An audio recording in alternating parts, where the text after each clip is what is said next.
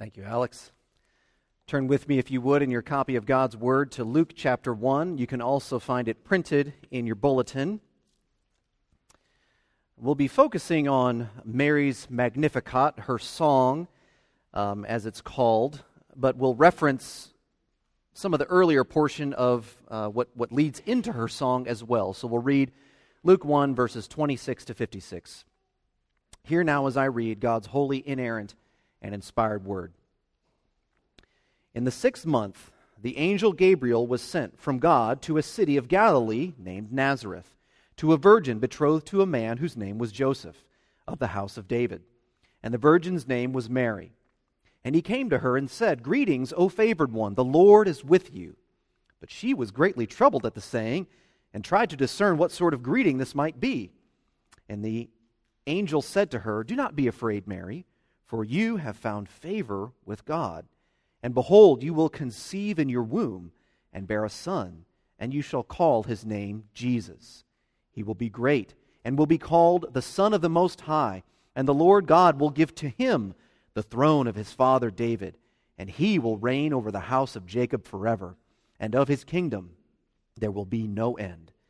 And Mary said to the angel, How will this be, since I am a virgin? And the angel answered her, The Holy Spirit will come upon you, and the power of the Most High will overshadow you. Therefore, the child to be born will be called Holy, the Son of God. And behold, your relative Elizabeth, in her old age, has also conceived a son. And this is the sixth month with her who was called barren. For nothing will be impossible with God. And Mary said, Behold, I am the servant of the Lord let it be to me according to your word. And the angel departed from her. In those days, Mary arose and went with haste into the hill country to a town in Judah. And she entered the house of Zechariah and greeted Elizabeth. And when Elizabeth heard the greeting of Mary, the baby leaped in her womb. And Elizabeth was filled with the Holy Spirit, and she exclaimed with a loud cry, Blessed are you among women, and blessed is the fruit of your womb. And why is this granted to me, that the mother of my Lord should come to me? For behold, when the sound of your greeting came to my ears, the baby in my womb leaped for joy. And blessed is she who believed that there would be a fulfillment of what was spoken to her from the Lord. And Mary said, My soul magnifies the Lord, and my spirit rejoices in God my Savior for he has looked on the humble estate of his servant. For behold, from now on all generations will call me blessed. For he who is mighty has done great things for me, and holy is his name. And his mercy is for those who fear him from generation to generation. He has shown strength with his arm. He has scattered the proud in the thoughts of their hearts. He has brought down the mighty from their thrones and exalted those of humble estate. He has filled the hungry with good things, and the rich he has sent away empty. He has helped his servant Israel in remembrance of his mercy as he spoke to our fathers, to Abraham, and to his offspring forever. And Mary remained with her about three months and returned to her home. Thus far, God's holy word. Let's pray for his blessing on it. Our God, as we come to your word and we consider this song of praise from Mary, we ask that you would enliven our hearts, enable us to do the same, conform us, change us. In Jesus' name, amen. Well, songs that are really popular are songs, and people love songs, that convey powerful and personal emotion. Uh, in our day and age, when you turn on the radio, that powerful and personal emotion is often encapsulated in what we call a breakup song.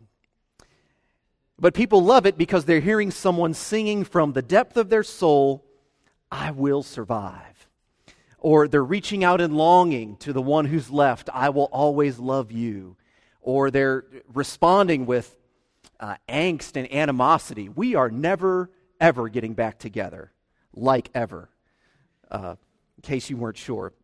And that fills a lot of radio. But actually, believe it or not, if you think about it, on the other end of the spectrum, There are a lot of songs that are very popular that convey a lot of personal, intense emotion that are about the faithfulness of somebody, about the faithfulness of the singer towards somebody else or the faithfulness of somebody else toward them. And so you hear songs that are titled or songs that have lyrics like, You are the wind beneath my wings, say you'll be there, or When you breathe, I want to be the air for you, I'll be there for you, by the great hymnist Bon Jovi. Now, you, I, I, don't necessarily like all those songs. You don't have to. But my point is that these songs uh, and songs like it resonate with people because people can hear the intensity and they know the experience and they can identify with the feelings of the singer. And I bring all that up to say, we, as we read and hear, if you will, Mary's song, it is something that should resonate with us because we can identify with it. As Mary sings about what God has done for her, and then she transi- transitions to sing, to speak about what God does in general, it's an experience that we should see in ourselves as well and give God glory for it. Uh, because she is describing his character and it reflects our experience. And so, as we move through this passage, I want us to magnify God for his salvation. That's really like the main point of Mary's song that my soul uh, exalts the Lord God and my soul rejoices in the God of my salvation, my God, my Savior. That we likewise magnify God for his salvation. As I said, Mary starts with her experience with God and then transitions to speak about what God does in general and speaking of God's actions. And that's a, a brief side note here. Notice who's doing all of the acting all through Mary's song. The Lord has looked on the humble estate. Uh, he, he who is mighty has done great things. He has shown, he has scattered, he has brought down, he has exalted, he has filled. The rich he has sent away. It is overfilled with God as the actor, the one who is doing the action verb. So just realize that, remember that as we go through. Well, Mary has an experience that results in, just, just like a breakup song or a song of faithfulness, results in uh, this product that is a song. Uh, Mary has a couple of experiences that lead her to this song. What are these experiences that she has that is causing her to exalt God? We have two that we see in the text. The first is she has received revelation that she will supernaturally conceive the awaited Messiah. Verses 31 through 33. You will conceive in your womb and bear a son. You shall call his name Jesus. He will be great and be called Son of the Most High. And the Lord God will give to him the throne of his father David, and he will reign over the house of Jacob forever, and of his kingdom there will be no end. Mary knows her Bible. She knows the Old Testament. And she knows that the Messiah is the one who will save Israel from its sins. And now she is receiving the news that you are going to be the one who will bear that sin bearer. Supernaturally conceived, that way he is not a son of Adam but rather a son of God, yet truly man by being a son of Mary. That's the first reason that feeds into her song. The second reason uh, that feeds into her song is the response that she gets from Elizabeth whenever she goes into the room. She goes into Zechariah and Elizabeth's house, and Elizabeth, who was barren, is now six months pregnant. So Elizabeth has to be showing. That's a cause for great joy. Uh, and then Elizabeth, because of John the Baptist in her womb, gives Mary a supernatural positive pregnancy test. now, Mary, Mary might have known already that she was pregnant. Uh, we don't know for sure, but she is only one or two weeks pregnant. Uh, she is not showing. She probably doesn't feel anything. We know that she's only a couple weeks pregnant because the angel tells her Elizabeth is six months pregnant. Then Mary stays with Elizabeth three more months, and Elizabeth gives birth. So we know that Mary went almost immediately, with haste, the text says. After, after Gabriel spoke to her, Mary immediately goes to Elizabeth's house. So Mary is newly pregnant. Understand, and I, I hope this helps us to grasp uh, the gravity, the joy. When we read scripture texts like this, it can be hard to put ourselves in the moment. Try to understand the gravity of the joy that Mary is feeling right here. You have had similar feelings of joy whenever you or someone you know has found out that they're pregnant. Think of that joy that you experience. And whether or not it's you, it could be, you know, your mother, your sister, your aunt, your cousin. Everybody in here has some relative they know that has had great joy and news of being pregnant. And isn't it even magnified more when that person has been trying, when that couple has been trying for a really long time? And Mary has a double dose here. Both her and Elizabeth, who was barren and is old in age, is now six months pregnant. That is the kind of feeling that is in this song. And so I just want us to realize that. That's the tone uh, that we should hear. Mary walks in, and John is already doing his job. He's not yet born, but he's pointing to Jesus. He leaps in the womb at the presence of his Savior. And that's one thing I want us to realize here as well. It is through John, of course, this is a supernatural um, act. The Holy Spirit fills uh, Elizabeth and fills John. Earlier in the chapter, we read that John will be filled with the Holy Spirit from the womb.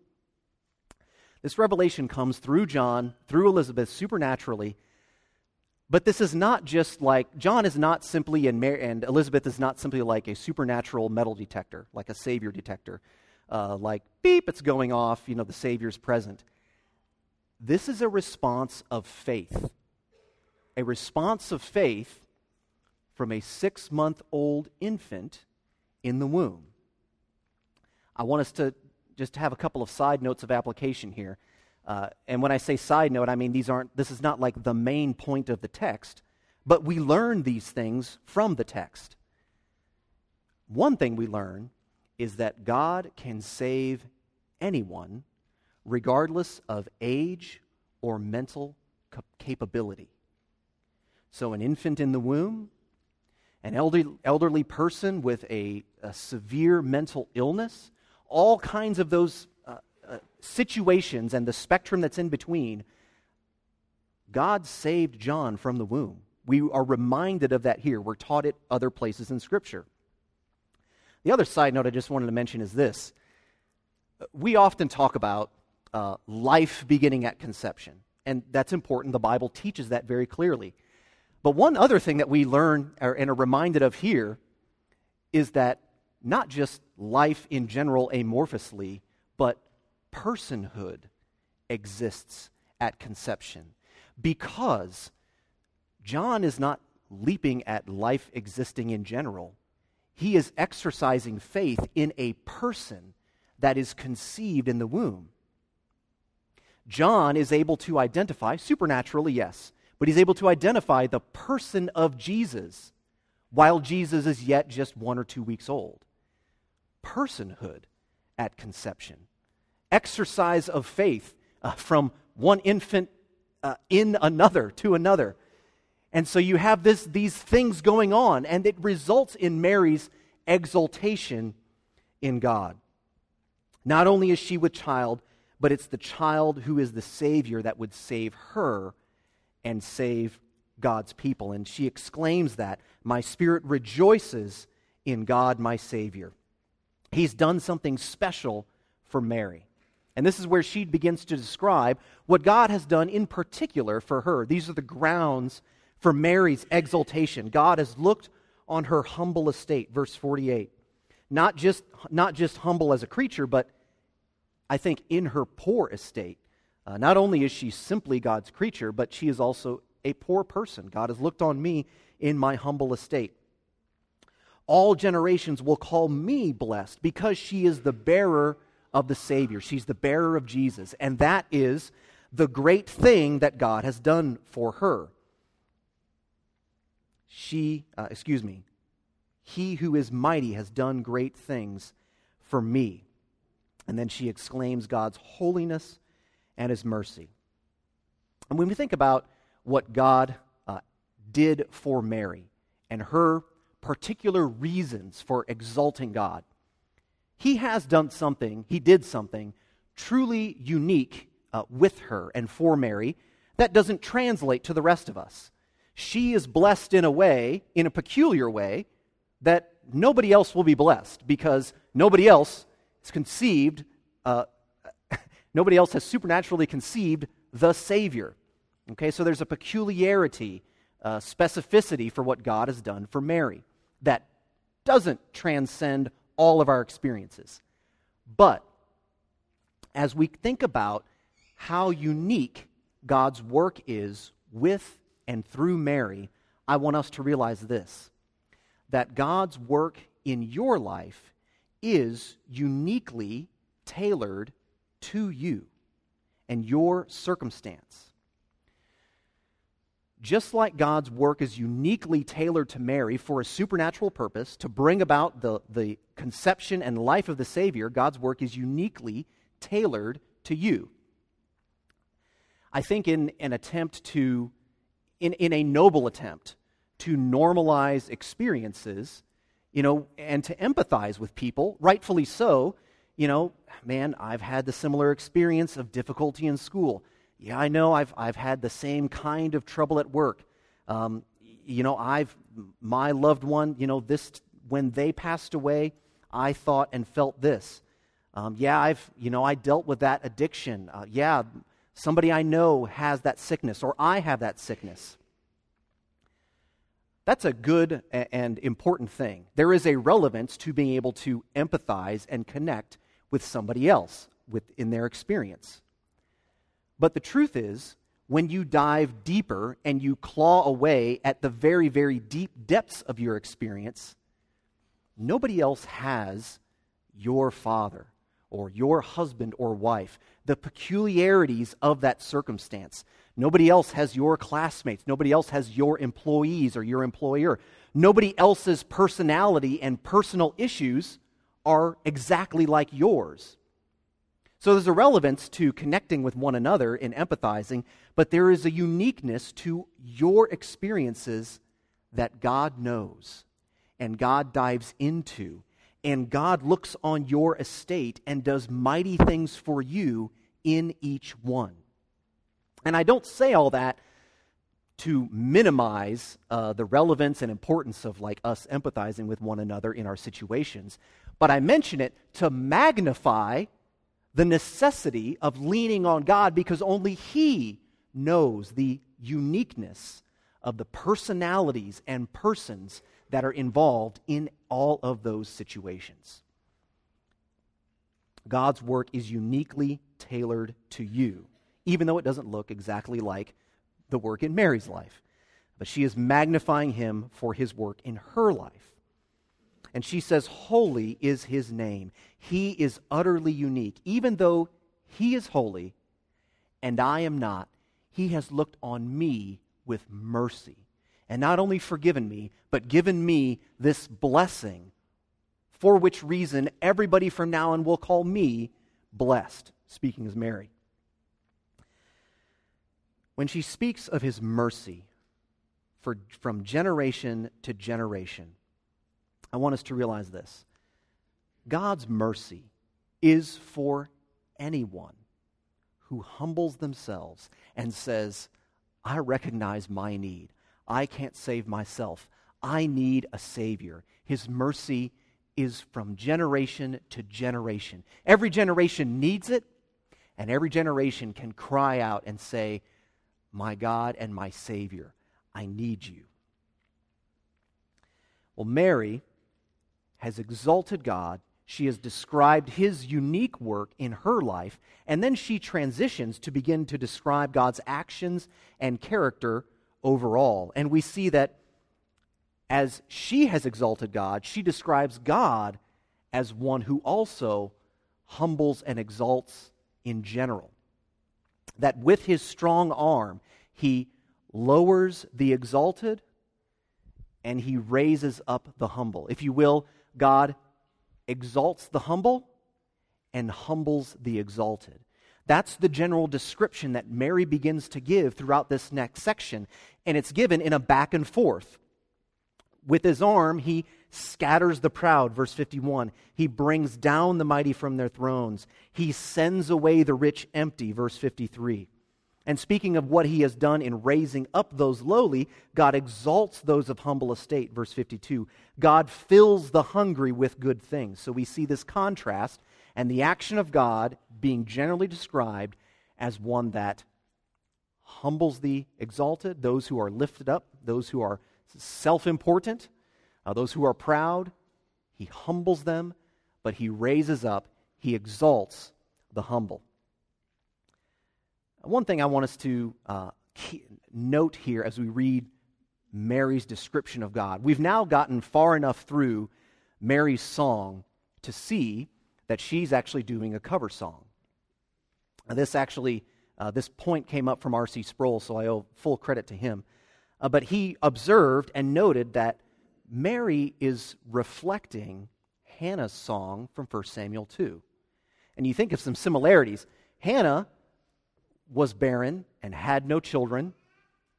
Mary is thinking of her cousin Elizabeth, I think, and of herself. But Mary remembers Hannah's song after Hannah has given birth to Samuel in 1 Samuel 2. Hannah says these kinds of things. I'm reading, I'm quoting from 1 Samuel 2. And hear, hear the similarity with what Mary is saying. My heart exults in the Lord. I rejoice in your salvation. Sounds a lot like my soul magnifies the Lord. I rejoice in God, my Savior.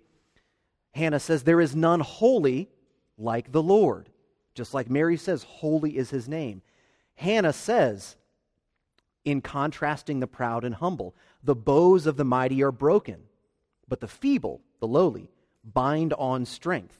You also have the idea of being hungry and being filled, and the contrast between the rich and the poor. Those who have those who were full the rich, those who were full, have hired themselves out for bread.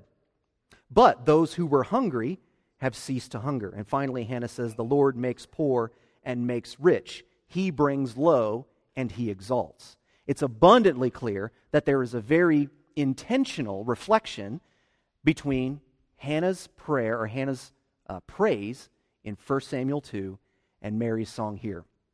Why is this relevant? Well, what Mary is doing, we should also seek to do uh, by knowing Scripture so well or diving into it that it is reflected in our praises and laments. Leaf does this, uh, my son, where he loves to take a song and then change the words to be a clown. So, we, he's riding his tricycle. We're riding down the street, and he, he looks up at, I think Precious communicated this to me. Uh, it, it, might not have been me, but I remember this. He looks up at Precious, and he's riding his, he's riding his tricycle, and he's like, Ride, ride, ride your bike gently down the street. It's like a clever little boy. We got a budding Weird Al Yankovic. But he knows the song is the song, the tune is simple, the words are simple, and he knows it so well that he can take his circumstance of riding a bike and import it directly into the song that he's singing and change the lyrics for, you know, for humor. Our experiences, we it helps to use scripture, to let scripture inhabit our praises and our laments. And this is exactly what Mary is doing.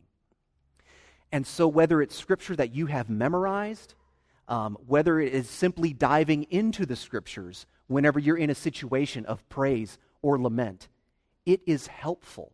And we should seek to use what I would call scriptural muscle memory. That it is so in us that when these situations arise for praise or lament, we can reflect on what is in our muscle memory, the songs, if you will, that we already know from Scripture, and import our circumstance and let that be and inhabit our praise and lament. So, brief point of application there. Um, that is a great benefit uh, to knowing Scripture. And just even if you don't have it memorized, to dive into it when you're in those situations. We see what Mary is doing with Scripture in reflecting Hannah. But what do, what do we learn from the specifics now of what she is saying? What is the nature of this humbling and exalting that Mary's speaking of? I appreciated when, when Calvin said this about God uh, humbling and exalting. Calvin said, When Mary is saying it is God who casts down nobles and exalts the lowly, she teaches us that the world does not move and revolve by a blind impulse of fortune. And, and Calvin makes fortune a proper noun. In English, we capitalize it. I don't know how you make a proper noun in Latin. Maybe it's capitalized too. But anyway, uh, the world is not driven by blind luck. Uh, it's not simply a little bit of luck and a lot of your hard work, and uh, you know you'll make it. That's what the world sees as success. And what Mary is saying here, the world doesn't move and revolve by a blind impulse of fortune. It is God who has placed you exactly where you are, raised up or lowly. God is the one who humbles and exalts. And in doing so, it's not just that God does that, but he frustrates the plans of those that think and focus on earthly dominion. So think about the Jews at this time. Many Jews expected a military leader who was going to bring an earthly dominion. Those are the proud thoughts of their hearts that I think Mary is speaking of here, or could be applied to the proud thoughts of their hearts. We're going to have a Savior who's going to, who's going to conquer the Romans for us. And think of Rome itself. Rome is at the height of its power right here. The mighty were on the throne, if you will, in verse 52. But the mighty he has brought down from their thrones. When's the last time you had any thought, besides history class, about Rome and its emperor? He's not anymore. How the Lord has raised up and brought down. It's not a blind impulse of fortune, it's God who is at work doing it. The other thing that we should see from this is that material richness and self sufficiency can mask our spiritual bankruptcy. Those who think that they are rich, who think that they are uh, doing well, they're, they're sitting pretty, if you will, it might be masking some spiritual emptiness or spiritual bankruptcy. And in the passage here, Mary describes God's action as sending those self sufficient, proud individuals who don't need a Savior, they're sent away empty. Even though they have everything, they're sent away empty, Mary describes. But if you recognize your insufficiency, your need, if you humble yourself under, the, under God and say, I do need this Savior who has come, God will, what Mary says, fill you with good things. God fills the hungry with good things. Verse 53. Note this about that, about that uh, portion God fills the hungry with the good things that are in Christ, not necessarily of this world. Mary describes the hungry being filled. Did Mary get rich? Did Mary ever become queen or empress of anything? No. Mary stayed poor, along with most of the other first century Christians, most of whom were killed for their faith. But Mary describes them, isn't this interesting? Mary describes them as being full. So, what are they full of? They're not full of riches.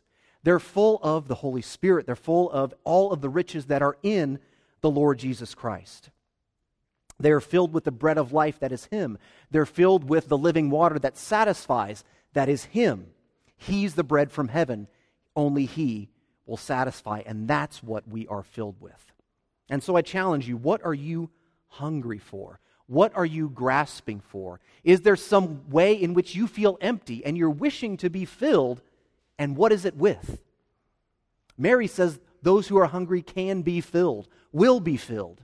But it's not necessarily with material wealth and riches, it's with the riches that are in Jesus Christ. God may also bless you materially. Then that's a double blessing. But the true fullness that lasts, that moth and rust will not corrupt, is Jesus Himself that we are filled with. These things that God does are grounded in God remembering His promised mercy. Verse 54 and 55. He has helped His servant Israel in remembrance of His mercy as He has spoke to our fathers, to Abraham and his offspring forever. God promised to Abraham, I'm going to bless you, and I'm going to bless all the nations through you. Through your offspring, the world will be blessed. And so the promise, isn't it beautiful? Mary is singing, expressing God's promise to Abraham about his offspring that was promised. And Mary has that offspring of Abraham now conceived in her womb right here. The promise that you made has come to pass here in the conception of the Lord Jesus Christ. Through that offspring, Christ, comes the mercy God's promise. I want us to recognize this as we've just talked about and considered God humbling and exalting and doing those things in general what I want us to realize is this that God's mercy toward us, God's lifting up of us, his exalting of us, is because Jesus was lowered. And so, what we read generally here applies specifically to Jesus as the one who was abased, the one who was put down, 2 Corinthians 8 9 says this For you know the grace of our Lord Jesus Christ, that though he was rich, yet for, yet for your sake became poor, so that you, by his poverty, might become rich. And so, see that God exalts the humble, he exalts Christians by humiliating Jesus. We are exalted because he takes to himself the true body and reasonable soul, to live through the miseries of this life, to go to the cross, to experience that death, to be abased so low as to remain in the grave for three days. His lowering, his scattering, his being forsaken, apply the words of the text to Jesus. He was sent away empty, he was scattered. Jesus exclaimed, My God, my God, why have you forsaken me? All of our exaltation is grounded in Christ's abasement and lowering and humiliation. And so, can we reflect and can we do something similar to what Mary has done here in saying, My soul magnifies God for what he has done? My soul exults in him, and I rejoice in my God, my Savior. Frank Houghton wrote a hymn called Thou Who Wast Rich Beyond All Splendor. A lot of you might know the tune and the song. A little bit of a hard tune to sing. I don't know if we'll sing it here. Um, but Frank Houghton had to have the words of 2 Corinthians 8 9. He had to have, I think, Hannah's song and Mary's song. He had scripture swimming in his head about our exaltation and Christ's humiliation when he writes these words. Thou who wast rich beyond all splendor, all for love's sake becamest poor. Thrones for a manger did surrender, sapphire paved courts for stable floor. Thou who art God beyond all praising, all for love's sake becamest man. Stooping, stooping so low, but sinners raising heavenward by thine eternal plan Thou who art love beyond all telling, Savior and King, we worship thee. Let's do that. Let's pray. Our God, we thank you for salvation that we have in Christ. We ask that you would enable us in some way to reflect Mary's song, that you would raise our praises to you and be pleased and inhabit our hearts that we continue to reflect Christ every day. In his name we pray. Amen.